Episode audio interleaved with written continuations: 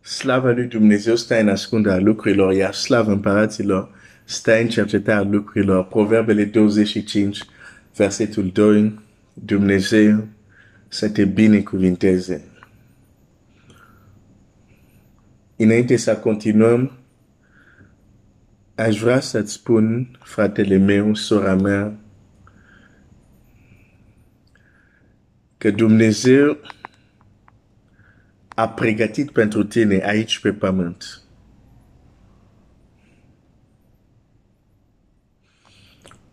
Așa multe lucruri,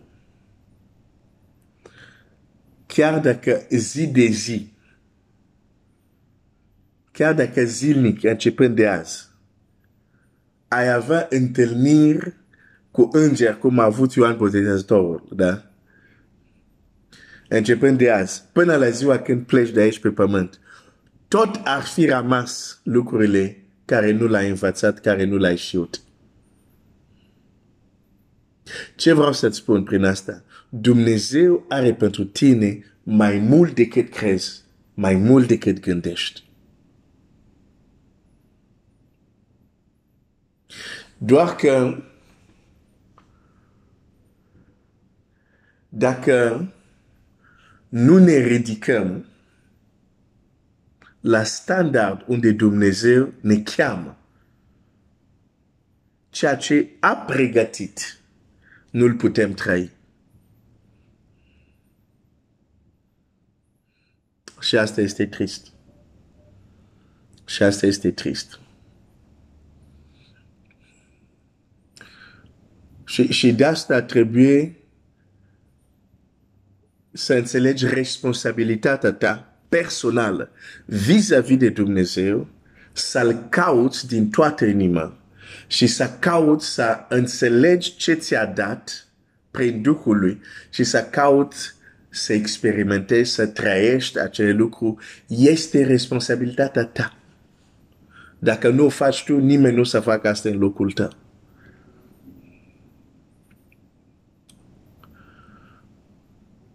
Am ajuns să vorbesc despre cabina de control și o să mergem acum la un alt text.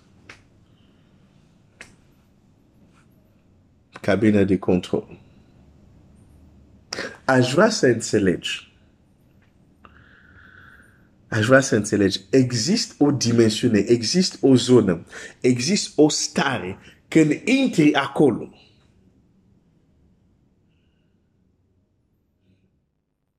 ai un impact în tot ceea ce faci și spui.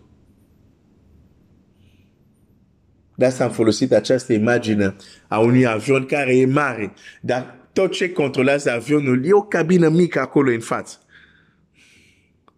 Când intri acolo, vezi, e mică. Dar tot ce faci acolo în cabină, orice gest, orice buton apeși, e important. E o zonă de influență. Moise când vine Amalek să se lupte cu Israel, Moise nu se agită mai întâi. Primul lucru care face zice, mă voi duce pe munte, caută o poziție de influență, caută cockpitul, caută cabina de control, caută locul unde știe de acolo când voi acționa, voi avea impact. Nu vreau să acționez doar să acționez. Nu vreau să fac ceva doar ca să fac ceva. Nu. Vreau să fac un lucru, dar îl fac într-o poziție când știu că îl fac am impact. Și așa ar trebui să, să avem și noi această mentalitate. Nu doar să facem lucrurile doar așa, de dragul de a face sau de, de obișnuință. Nu. Să, să le facem ca să avem impact. Pentru că atunci putem progresa, pentru că atunci putem înainta și suflete poate să fie mântuite cât mai multe. Oamenii apăsat eliberat cât mai multe când avem impact. Dar impact, fără acces la cabina de control, nu există. De aceea este un, un subiect așa de important. Așa că mă duc în uh, cartea, te invit să mergem uh, în cartea împărați, carte care îmi place foarte mult. uh, cartea împăraților, um, 2 împărați, capitolul 13, și aici este, spun repede contextul, Elisei este bolnav și uh, regele din Israel, um, împăratul lui Israel, îi face o vizită, cum ar fi vizită de ramas bun. Și împăratul lui Israel, în acele momente, era în război cu anumite, cu anumite națiuni, care era problema lui. Și timp ce Elisei era în viață, în acel conflict, dacă citim cartea împăraților, vedem cum de multe ori a putut să ajute poporul, chiar și în războiul cu uh, inamicul lui. Dar acum este bolnav și de boala asta va pleca. Asta este contextul. Deci, 2 împărați, capitolul 13, versetul 14, uh, citim, Elisei s-a îmbolnăvit de o boală de care a murit. Ioas, împăratul lui Israel, s-a coborât la el, a plâns pe fața lui și a zis, Părinte, părinte, carul lui Israel și calarima lui. Apropo, o paranteză. Omul ăsta a fost folosit puternic de Dumnezeu, nu se poate nega asta. Și totuși a murit bolnav de o boală. Și din păcate în zilele noastre, parcă nu citim Biblia. Sunt oameni, de exemplu, când aud că cu tare sau cu tare persoană care a fost folosit de Dumnezeu pentru a vindeca pe alții, el însuși moare bolnav, vin cu raționament, ah, pe dacă cu adevărat vindeca oamenii prin puterea lui Dumnezeu, cum el a, a murit bolnav? Parcă n-au citit Scriptura.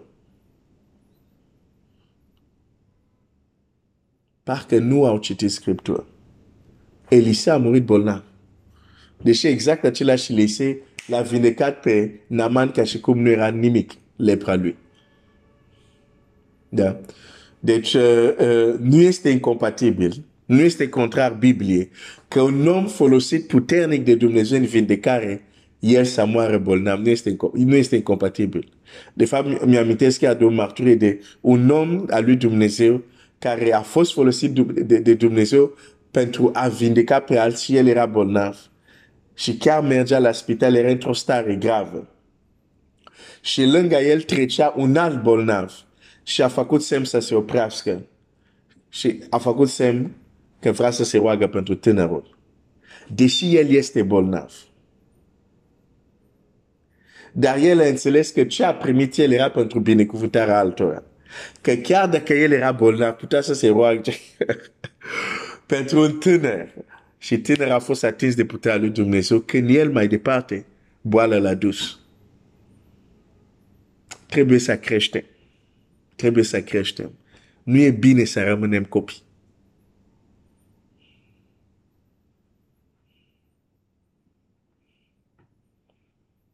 De aceea, de exemplu, dacă vii și îmi spui, oh, stai un pic, dar de ce Pavel nu l-a vindecat pe Timotei? Pe nici Domnul Iisus nu, nu a vindecat neapărat pe toți. Adică mă refer uh, la faptul că faptul că Domnul Iisus a fost în Israel nu, nu, nu, a, fost, nu a însemnat că toți bolnavi din, din Israel au fost vindecat. Dar ce văd din Scriptura, toți care au alergat la el pentru ajutor au fost vindecat. Asta cel puțin, asta e ceea ce citesc. Nu știu dacă tu ai citit altceva. În fine, închid paranteza. Uh, vreau doar să atrag atenția, pentru că uneori văd anumite raționamente care nu sunt biblice și nu sunt maturi. Nu, nu e maturitate când gândim așa. Apropo, chiar și Domnul nostru, Mântuitorul nostru, când este la cruce, vezi ce argumente au adus potrivnicul lui, fie mulțimea, fie mari preoți. Pe tu ai mântuit pe alții și nu te mântui pe tu singur. Hristosul să se coboară din cruce și o să credem în el.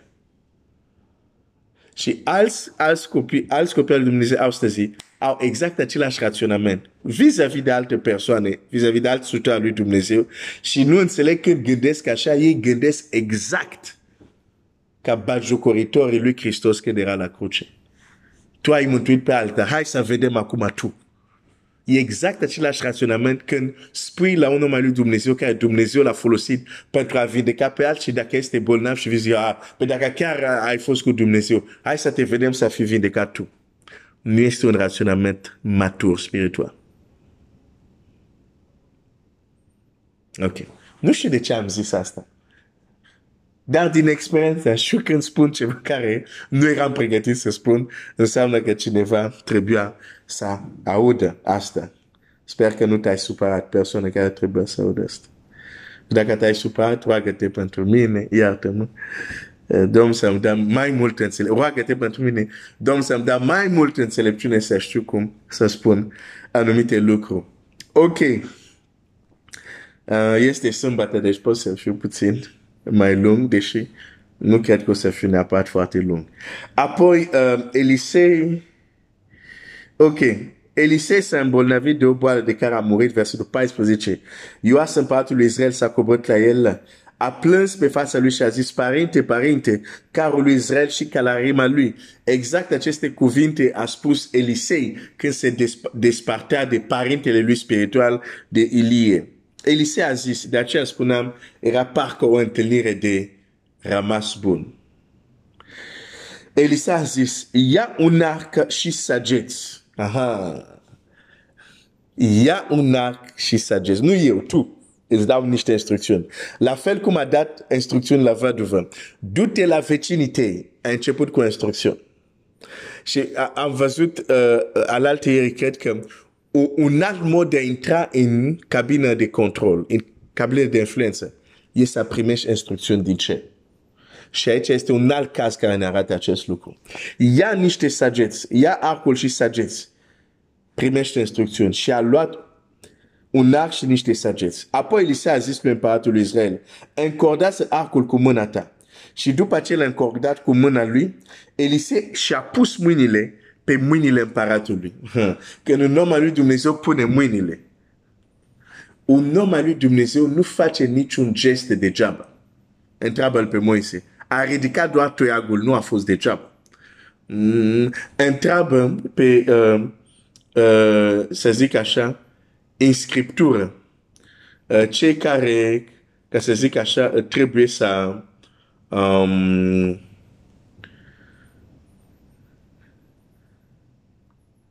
Nu, hai să nu vorbesc despre textul acesta. Vreau să zic cei care um, primii ucenici, primele apostol, cum unele gesturi foarte simple care le făceau aveau un impact pur și simplu extraordinar de mare. Da? Deci,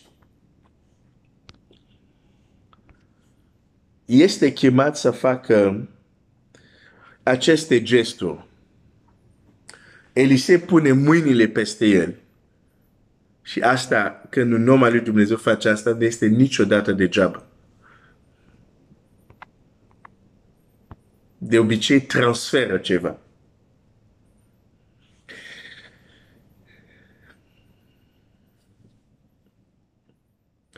Versetul 17 și a zis, deschide fereastra dinspre răsărit și a deschis-o. Elisa a zis, trage și a tras.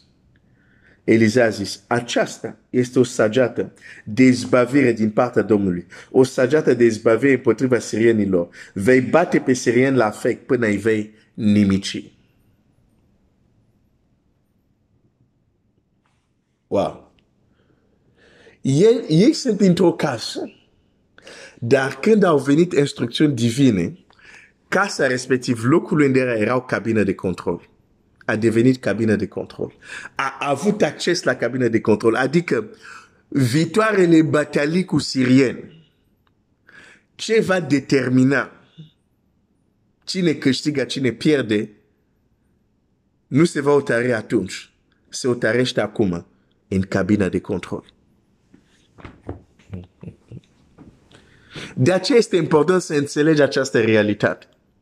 Pentru că, în mod normal, e un avantaj care Dumnezeu dă la copilului. Înainte să vină un eveniment, să intri în cabina de control și să otarești ce se va desfășura. Înainte să vină ziua evenimentului.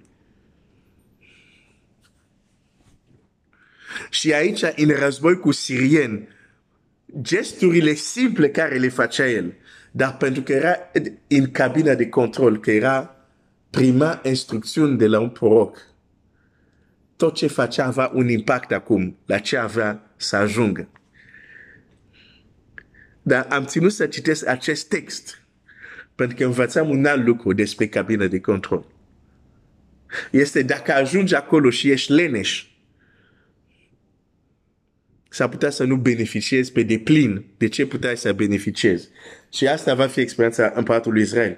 Pentru că aici ce zice, Elise zice, vei bate pe sirieni până la fei și vei nimici. Asta era gândul lui Dumnezeu. Asta era planul lui Dumnezeu. Asta era ceea ce vrea să facă Dumnezeu. Și l-a dus în această cabină de control. Să, să acționeze ca să se întâmple lucrurile așa. Și totuși, uite ce se întâmplă mai departe. Elisa a mai zis, ia saget și a luat, Elisa a zis patul lui Israel, lovește în pământ și a lovit de teorii, apoi s-a oprit. Omul lui Dumnezeu s-a mâniat pe el și a zis, trebuia să lovești de 5 sau de 6 ori. Atunci ai fi batut pe sirieni până i-a fi nimicit. Cu alte cuvinte, ceea ce inițial trebuia să se întâmple, să îi nimicești, trebuia tu în cabina de control să lovești de 5 sau de 6 ori. Acum îl vei bate numai de trei ori. Când de fapt forța lor era încât ca să fie nimicit, trebuia să fie batut cel puțin de 5, de 6 ori. Tu ai batut doar de trei ori. Și s-a mâniat. A zis, de ce te-ai oprit? De ce te-ai oprit?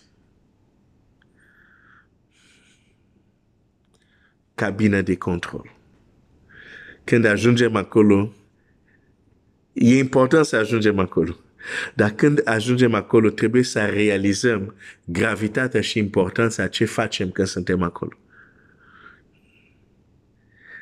El nu a făcut destul. Și atunci rezultatul, faptul că el nu a nimicit pe sirien și doar îi bate de teorie, e pentru că într-un loc mic restrâns, în casa procului bolnav, a lovit de trei ori și nu de cinci și de șase ori. Dar tu vei lovi de șapte ori și te vei asigura că nimicești sirianite când Dumnezeu îți dă acces la cabina de control prin instrucțiuni.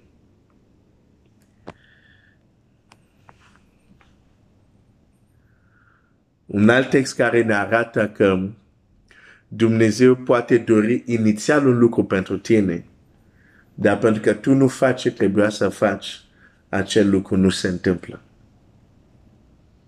De aceea mereu trebuie să cautăm, să fim smerit, să cerem lumină de la Dumnezeu, să putem înțelege gândul Lui, ca să nu ne mulțumim cu mai puțin decât ce El vrea pentru noi.